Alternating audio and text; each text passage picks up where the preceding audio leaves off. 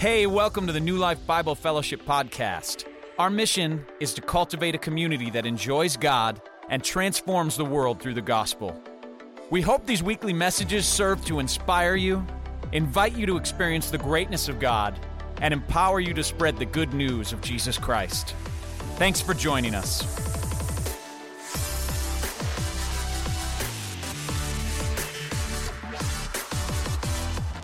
Amen.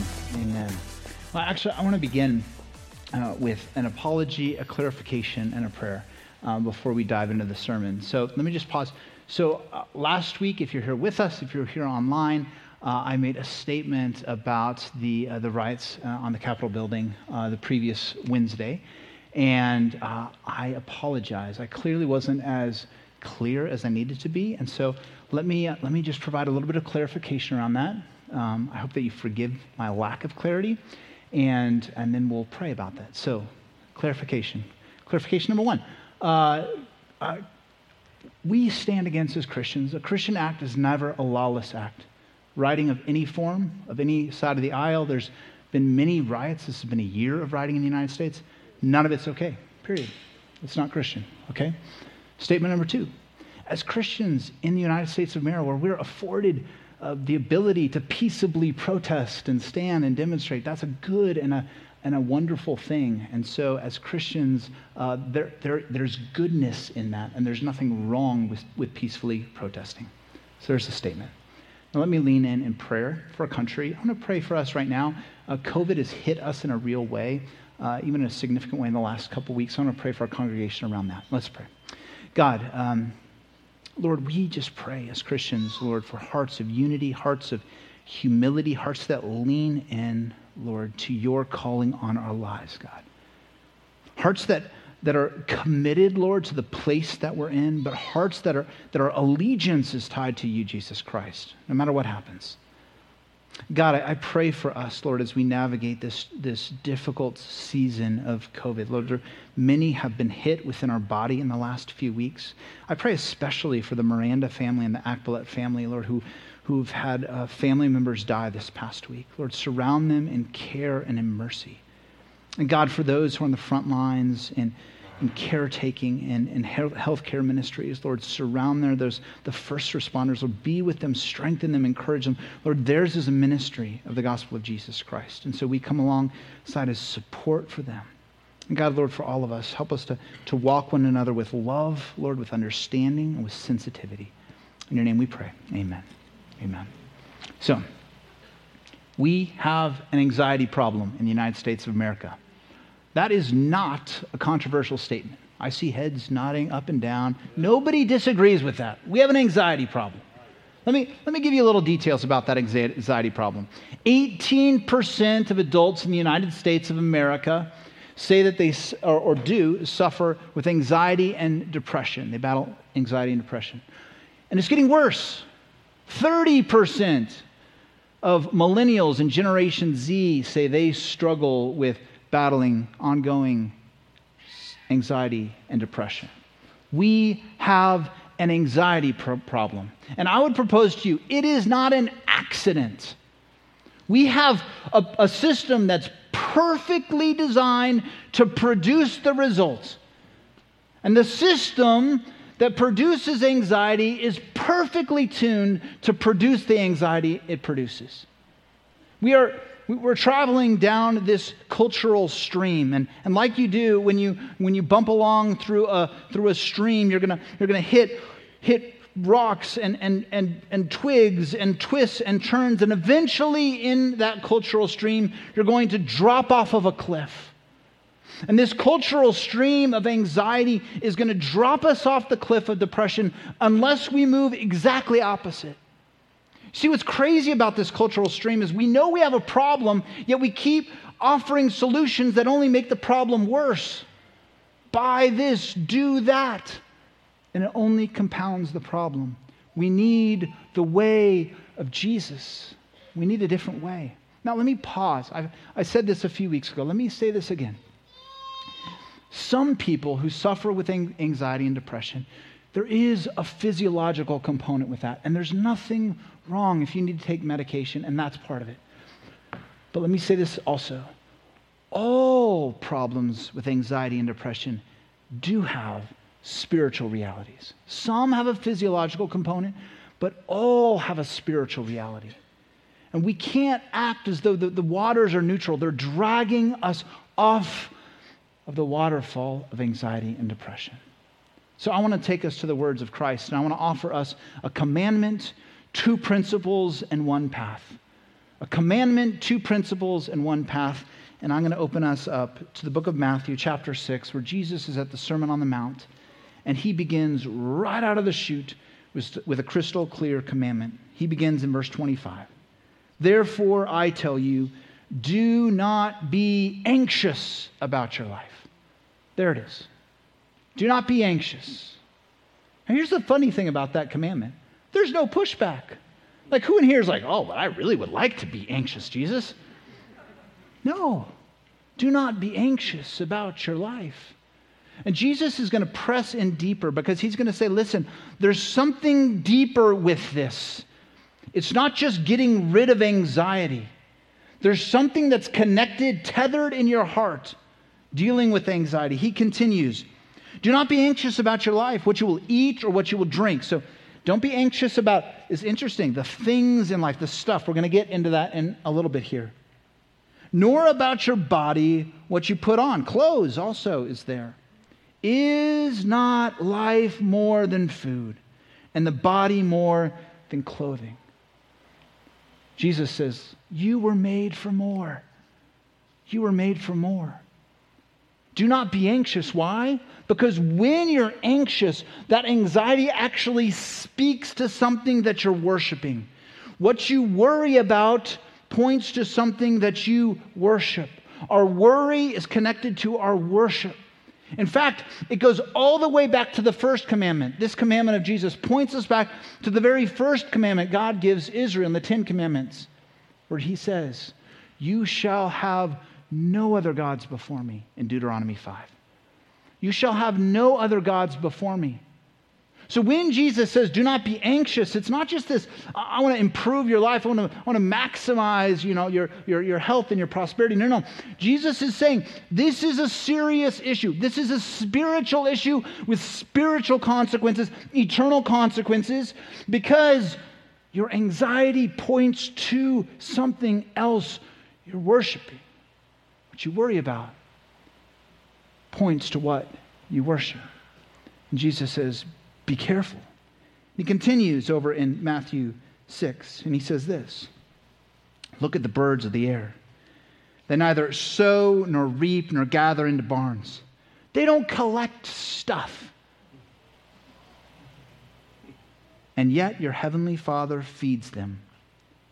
Are you not of more value than they? You hear what Jesus just did? He begins these two sentences with this statement Do not be anxious, which says, you, your value of me, your eternal value, your eyes have to not be on the things of this world, but on me. And then he concludes with this promise But don't forget, I value you. Do you not, do you not recognize the value I have for you? I'm inviting you into this relationship where I value you, I care for you, and I invite you and I ask you to step into worship of me. This takes us to our first principle. The principle is quite simply this things create obligations. Things create obligations. Now, if you're you're kind of scratching your head. That sounds kind of abstract. Let me just make it really concrete for you. Here's I'm going to make it concrete, okay? If I offered you, hey, I'm going to give whoever wants it a free yacht. Who, who's taking a free yacht? You taking it online? Who's, all right, most of you are one step ahead of me because you're like, yeah, yeah, that ain't no free yacht, Pastor John. Because you know what comes with a yacht? We got to buy a docking place for that yacht. I know it's winter time now, so now you got to buy you got to buy a, a, place to, to, to, store the yacht and people to, to manage that. And oh, you have to you have to uh, uh, debarnacleize. That's that's the that's the Tucson version of, of, of cleaning, right? I, I, don't know what the actual word is, right? You get to clean the thing off. How much does that cost? buy insurance on the thing and gas for the thing. And oh, oh by the way, now, now every every trip you take is tied to that yacht. It ain't no free yacht. Because things create obligations. Things create obligations. About six months ago, we were uh, talking about the parables of Jesus about the kingdom. In one of those parables, he talks about a sower. He talks about the different types of soil that attack, that are enemies of the gospel of Jesus Christ. He, he comes over here in Mark 4.19 and he says, he offers this up as, as a dangerous soil to the, the work of the gospel in our lives. He says this, but the cares of the world and the deceitfulness of riches and the desires for other things enter in and choke the word, and it proves unfruitful. You see what Jesus does there? He does this actually throughout, and he just did this in this passage over in the Sermon on the Mount. Because Jesus says, listen, our anxiety, the cares of the world, what are they connected to? The deceitfulness of riches, the stuff. I love that little phrase, the deceitfulness of riches. Isn't that an interesting little phrase? He doesn't say the deceitfulness of people, not even the, the deceitfulness of greed. It's the deceitfulness of riches because things aren't neutral. Things create obligations. And they're obligations for our time and our resource and our money and for our hearts. They're spiritual demands stuff makes on us. Things create obligations. Let me tell you how my, my week began. Monday morning, wake up, kids head off to school. They, uh, I, go, I go into the garage and I'm like, oh, they forgot the garage door. Garage door is up. And uh, so I, I, try to shut the garage door. Goes halfway. Uh, hmm. Buddy, you've run into this problem before, right? So I empty out my wealth of mechanical expertise. All, you know, penny bag of it, of, of it. And I'm like, okay, the sensors, what's wrong with the sensors here, right? What's wrong with the track? What's wrong with the motor? I can't see, I don't know. I'm worthless. So what do I do? Try it again. maybe, maybe on time number five it'll work, right? So I call a garage door repairman. Now I got to pay the garage door repairman. Now I got to figure out a time to be home when the garage door repairman's going to be there. I don't have time for that. Because things create obligations. When I was a kid, we had a great garage door opener. My sister. You, you, you know, you're, if you're young, you're like, what? They didn't always have motors on them. You had to pull the thing up. You know how many times my dad called the garage door repairman? Never. We never broke down. And I remember as a kid thinking, man, one day I'm going to be, I'm going to grow up and I'm going to live in a house with a garage door opener. And I will have made it. And I didn't realize things create obligations. There's a crazy little, little fact I learned this week. Do you know that after the, the invention of the, of the washing machine, we spend just as much time doing laundry as we did before the invention? Like, you know what was before a washing machine? Washboards. You ever use, I've used washboards on, on, on mission trips before. Like, they're a drag. They're pretty terrible, actually, right? Like, who wants to go back to washboards? Well, how, how are we spending the same amount of time? Well, because, you know, once you just have to drop in the soap and press the button, well, then you, you start washing your things a lot more. And then you start buying more clothes because it's so easy to wash the clothes. And pretty soon, you know what you do? You spend just as much doing on it than you did before. Same thing can be said about the vacuum. About the Swiffer. Swiffer, well, why do we need a Swiffer? Like, what, what happened? It's like a necessity in the house now, right? The, we, the, the, the cleanliness goes up, the demands go up because things create obligations. There's an obligation, there's a hold, there's a tether there's a demand that the stuff of this world makes on us, and we should not fool ourselves otherwise. Jesus says this over in Matthew 6 24, actually, in the same exact chapter. He says this He says, You cannot serve both God and money. You catch that? You cannot serve both God and money. It doesn't say you should not.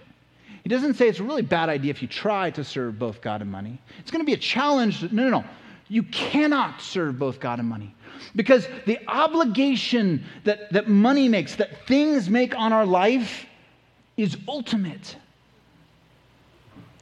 If our hearts are not tethered first to Jesus Christ, things create obligations.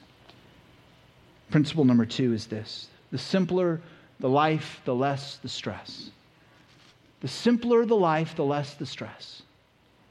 Do you want to experience the way of rest in your life, of non anxiety in your life? Step into a simple life. Now, the simple life is, is defined in very clear terms by Jesus here in Matthew 6. He begins by saying, with that commandment, therefore I tell you, do not be anxious. He's going to end with a call. He concludes the passage this way over in Matthew 6 33. He says this, but seek first the kingdom of God and his righteousness, and all these things will be added to you. Focus, narrow your focus from the stuff onto the kingdom of God and his righteousness. Simplify your life, simplify your heart, simplify your allegiances to Jesus Christ. Jesus invites us in. He says, Seek my kingdom. And here's the thing you know, we talked about this that our worry is tied to our worship. This is part of the invitation of God to seek Him. Here, here's the crazy thing is that there, there's this fourth century pastor and theologian. His name is Augustine. He, he talked about this principle way, way back then. He said, listen, our hearts are shaped, our desires, the, the things that we desire shape who we are. Our love shapes who we are. So when our heart is set on God, God begins to shape who we are. You know what God isn't? He's not anxious. When I woke up this morning, I said, God, good morning. How are you? God did not respond. Oh, John, I'm busy, anxious. You have no idea how much I have to do today. Never. Not once. Our God is a God of rest and of peace. And when our hearts are set on Him and His kingdom, our hearts are shaped by that kingdom. If we keep if we keep going down that current, we will go off the cliffs. But God invites us in. He says, Experience me, experience my rest. You want to experience God? Simplify your life. Simplify your life. I want to take us back to a passage that we began this sermon series with. Zach mentioned it also last week. So this is becoming kind of an important theme for us in this series. I'm going to come back to Matthew 11, the invitation of Jesus Christ. Come to me, Jesus says, all who labor and are heavy laden, and I will give you rest. Take my yoke upon you and learn from me, for I am gentle and lowly in heart, and you will find rest for your souls. For my yoke is easy and my burden is light. Isn't that beautiful? You know Jesus Jesus does not just say, "Come to me because I'll save you and then set you on your way." Another way Zach said it yesterday. He said, uh, last week, he said, God doesn't just take our yoke off of us. He doesn't just take the yoke of the world off of us. What does he do? He puts his yoke on us. Because you have to have the way of Christ that follows the salvation of Christ. To have the power of Christ, you have to have the path of Christ. You have, to, you have to yoke yourself with Jesus and walk in his way, a simple way, a focused way, a seeking the kingdom first way. You know what I think? I think a lot of us really desperately desire God, I want to experience your salvation. But I really want to hold on to this world. God, God rescues us off of the Titanic and we're on the lifeboat and, and we're hanging on to the bow of the Titanic that's, that's going down. And God says, let it go, or else you'll be dragged to the pit of the ocean. Because you have to have the path of Christ coupled with the power of Christ. You can't decouple those things. You have to have the way of Christ.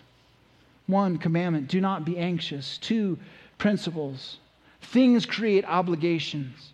The simpler the life, the less the stress. And one path the path of Jesus Christ, the path of following and seeking after the kingdom of God. Let me give us two rest stops so you're like, you just have a sense that, that you're headed on that pathway. Two rest stops on that pathway. The first is this foster a passion for the kingdom of God. Foster a passion for the kingdom of God. If, if you don't foster a passion, if it's just about not seeking this world, that is hard, right? That's like dieting, right? Like just don't eat this stuff, right? But God doesn't just tell us to diet from the world, He invites us to indulge in Himself. Foster a passion for the kingdom of God. I love Pastor Zach's sermon last week. So practical and inviting us in to experience God and prayer, to slow down and experience Him. That's what prayer is. It's experiencing God, experiencing Jesus Christ. He, he gave us a phone number, and I'd give it to us again if you haven't done this already. Just take out your phone and text REST to 520 518 3117. It's going to give you three things a praying the scripture app. I really enjoyed that. It's the first time uh, I'd use that app. I used it this, this whole last week. It's two other things a, a prayer experience on a Saturday coming up January 30th, and an online prayer experience on Thursday, February 4th. Cultivate intentionally a heart, a passion for the things of God. Part of the way that we do that is, Angel said this earlier. We, like one of our one of our benchmark values here is that we are contributors, not consumers. You want to cultivate a passion for the things of God? Put skin in the game. Put your time, your energy, your resources, your heart, your gifting. I, as a pastor, I get a lot of missionary letters, and I love them all, and I pray for, for everyone I get. But you know which ones I really get excited about? I get excited like for the Facebook messages I got this week from a pastor in India that we personally support. That's what I care about because I have skin in the game. Cultivate a passion for the kingdom of God. Second, the second rest stop on this path of Jesus Christ, a path that runs against the culture. Put to death the flesh. Put to death the flesh. You see, the kingdom of God is, is about following Jesus Christ, and to do so, we have to put to death the flesh. We have to put to death our, our desires. They're not neutral, our hearts are not neutral. What are those things that you aspire for that you need to put to death? The school that you're hoping to get into, the relationship that you're hoping will happen in your life, the, the, the income bracket that you're hoping to hit the job promotion you're hoping to get. What, what, what's out there that you just you need to you need to put to death that desire because it's it's shaping in you and dragging you into this current. What are the patterns of your life today that are creating a rhythm that that you know what it's dragging you away from, from rest and into anxiety. It's creating an obligation in you.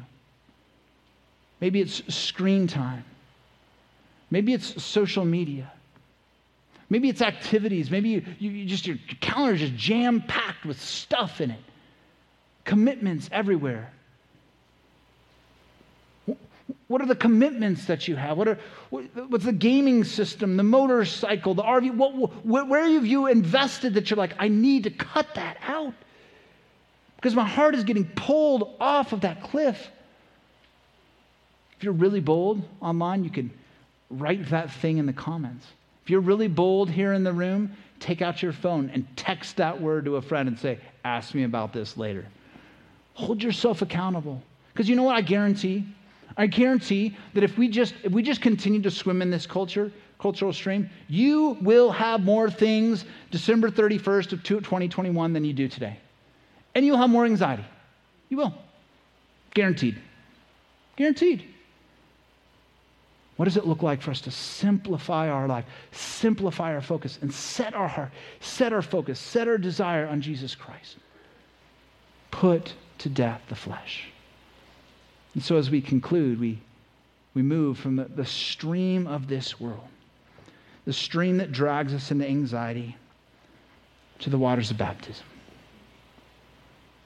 Waters that speak of this putting to death the flesh.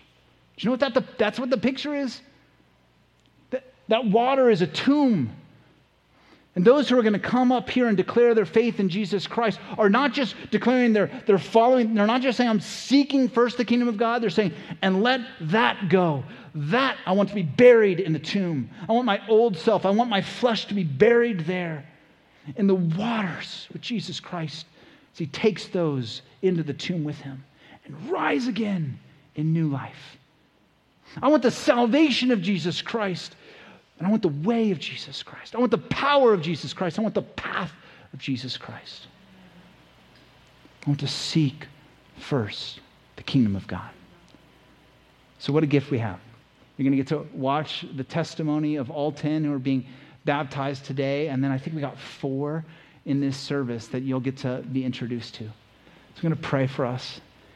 And then I want you to watch God's beautiful children declare their faith and their commitment to follow Him and His way.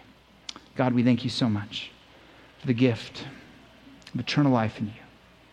We thank you so much, Lord, for God, the crucifixion of our flesh, that you have taken it into the tomb with you, Jesus Christ. And Lord, that you raise us again into new life. Lord, we do not. We're tired of the stream that we're being dragged in. Or take us a different way. Take us down your path of rest. Help us to seek first the kingdom of God and your righteousness. In Jesus' name we pray. Amen. Thanks for listening to the New Life Bible Fellowship podcast. We'd love to have you join us in person next week. Or check out our live stream at newlifetucson.live. Have a great week.